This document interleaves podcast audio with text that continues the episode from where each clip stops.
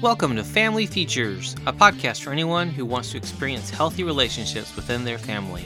This is Dr. Corey Gilbert, and I'm honored to come alongside you to encourage, educate, and equip you as we focus on the different relationships that make us family. Let's get started and focus on today's feature. Hey this is Dr. Corey Gilbert with the Healthy Marriage Inner Circle and the Warrior Marriage Podcast. And today we're going to look at uh, H. Norman Wright's book, Marriage Counseling, some excerpts from that. Um, but you've heard me in the past talk about behavior. And one of the one of my contentions sometimes with behavior modification or some of the behavioral therapies is we change behavior, but we miss the heart. So today we're going to look at cognitive behavioral or some of the ways we think and then how that influences our behavior. Can you trust your thoughts? Can you truly trust what you think? Are your thoughts truth? This is really important when it comes to what I believe about my marriage, what I believe about my potential, what I believe about my kids, my life. My thoughts sometimes are actually more my enemy. And how do I process that? Have I ever thought through that? Could I think I made a mistake in marriage and be wrong? I hope you see that, yes, um, you need to dig into this marriage that you have that you created and actually make it the best it can be, um, no matter who you married and the challenges that you have. Or um, do you look at someone else's marriage and go, wow, being married to them, that would be life changing? Well, but you're not. So careful with those kind of games because what it will immediately breed is discontentment in yours and this comparison factor that will actually make you it actually adds a bitter taste and then that festers and that grows. That's not what we want. So think about this this cognitive approach to working with couples if you're the helper or if you're thinking through this yourself uh, which i hope you are as a, as a couple um, thoughts determine reactions. So first the counselor or couple is presented with a basic rationale which is that what we think determines how we react to others into situations. And I'd say it's more than just what I think subconsciously. I think subconsciously it does. A lot of stuff that we think, we don't really register, we don't really think through, and so it influences everything. But if I can actually take captive that, if I can actually do something with that, it changes everything. So thoughts determine reactions. If they remain in my operating system, my my unconscious, or as Carolyn Leaf calls it, the non-conscious, we don't have really much control over it it's in control of us, and we are actually in trouble. And so the second one, sensitivity awareness of thoughts. So, second, the couple learns to become an observer of their thoughts, feelings, and behaviors through an increase in awareness. This is moving it from my unconscious or non conscious to my conscious to taking every thought captive into seeing and analyzing and looking at and feeling and is this true? A lot of you, myself included, have tapes that play in our head. They're lies from the pit of hell. They are not true.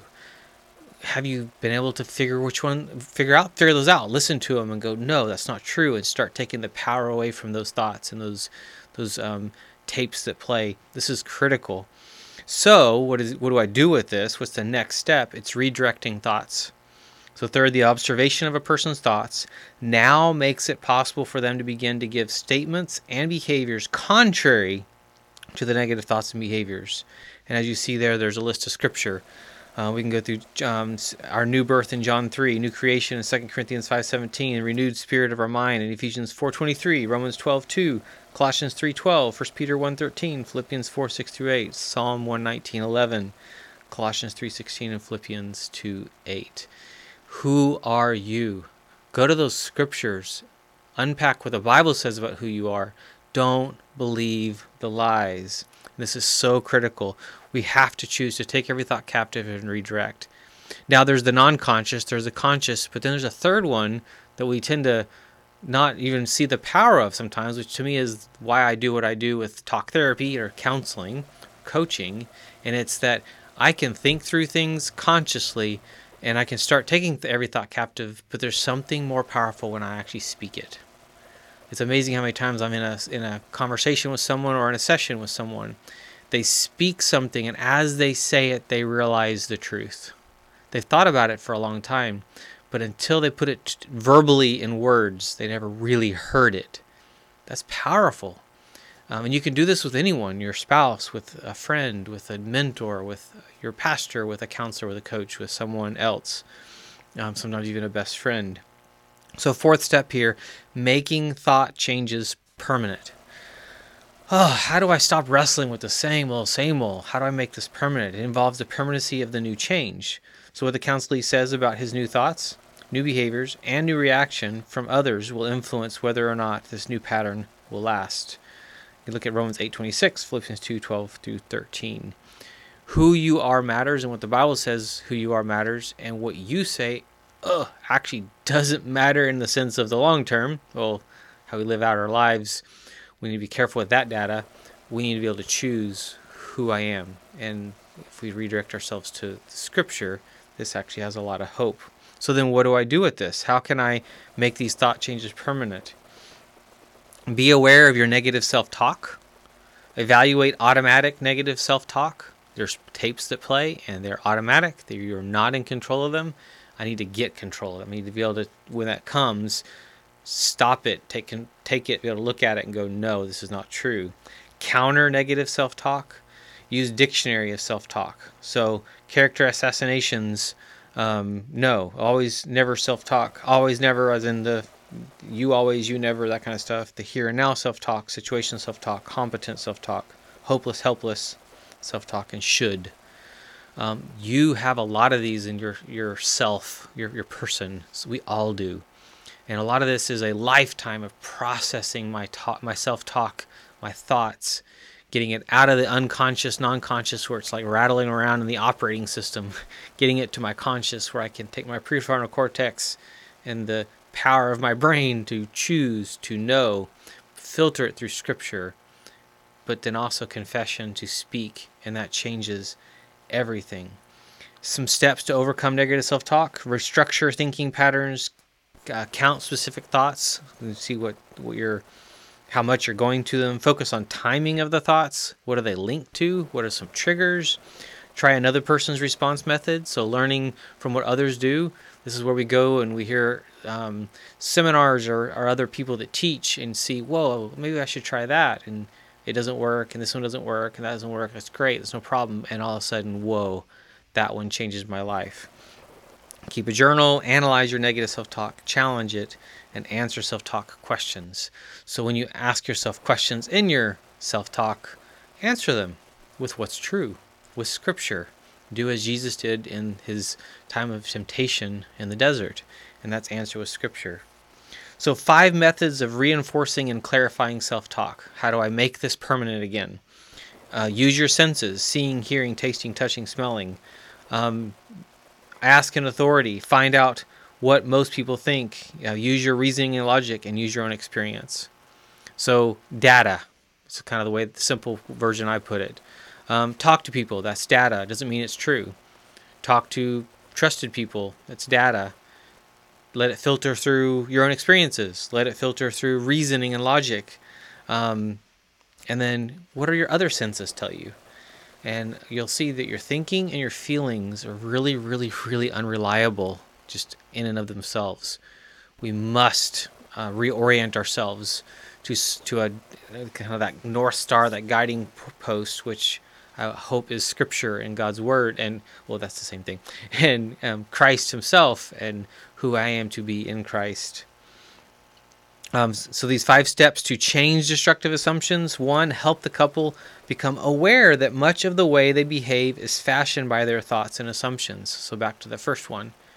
If we're not careful it's just it is what it is and we haven't analyzed it much help them identify the assumptions explore the consequence of each you're making them more aware, you're moving it out of the unconscious to conscious. Help each each one change the assumption they want to change. Teach them how to challenge each one. So you have this assumption. Um, here's what my process is. I've made it more conscious. And I'm even talking about it.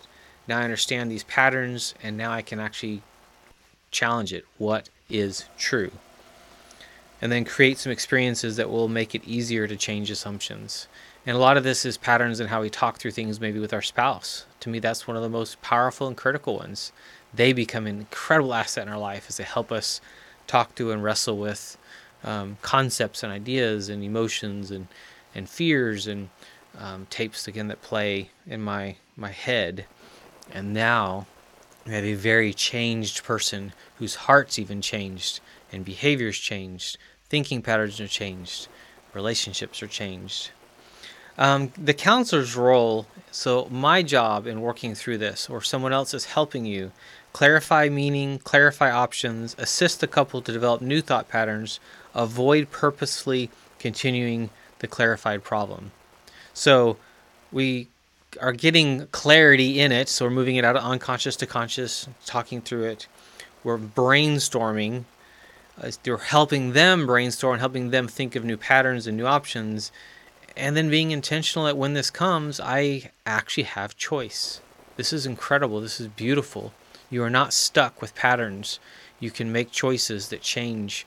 And the honest truth about your brain every day, your thoughts change your brain chemistry, everything, your brain uh, patterns. Every day, your emotions do, your relationships do, every habit you have does. So, knowing that, I can change my life daily through my choices, my patterns, my thoughts, my intentionality? Are you filling it with scripture? It changes your thought patterns and what you focus on. Are you filling it through resentment towards your spouse or anger towards things that got missed or my to do list? And negativity sets in and stress increases. And so when we get to a certain point where we feel stuck, there's a reason why we're stuck. Uh, we need to be able to step back, analyze it, look at it, and then reorient um, and re you know, redirect kind of where we go. So hope this is helpful. Hope this is encouraging um, because I want you to have a healthy marriage. And I am so excited to see what you do and would love to hear from you. Would love to hear testimonies and um, different stories of things that worked and things that didn't work and kind of ideas you've had that have helped you build a strong, healthy marriage. Post them here. Send me an email at questions at healinglives.com um, or reach out to me. I'd love to talk and love to um, see how I can further assist you and um, even through these videos and podcasts as well as other resources. So God bless you and your marriage and may you have a healthy marriage. Hey, this is Dr. Corey Gilbert, and I would actually love to dig deeper and actually see how I can serve you better. One of the ways we can do that is if you join my free Facebook group. So you go to facebook.com slash groups slash the healthy marriage um, join there and it's free and we actually can get into further dialogue and you actually will be able to see all these videos and access all this stuff kind of in one place. Um, and i'd love to be able to talk with you further to better serve your family so you can build a healthy marriage that you're proud of. Bless you and your marriage.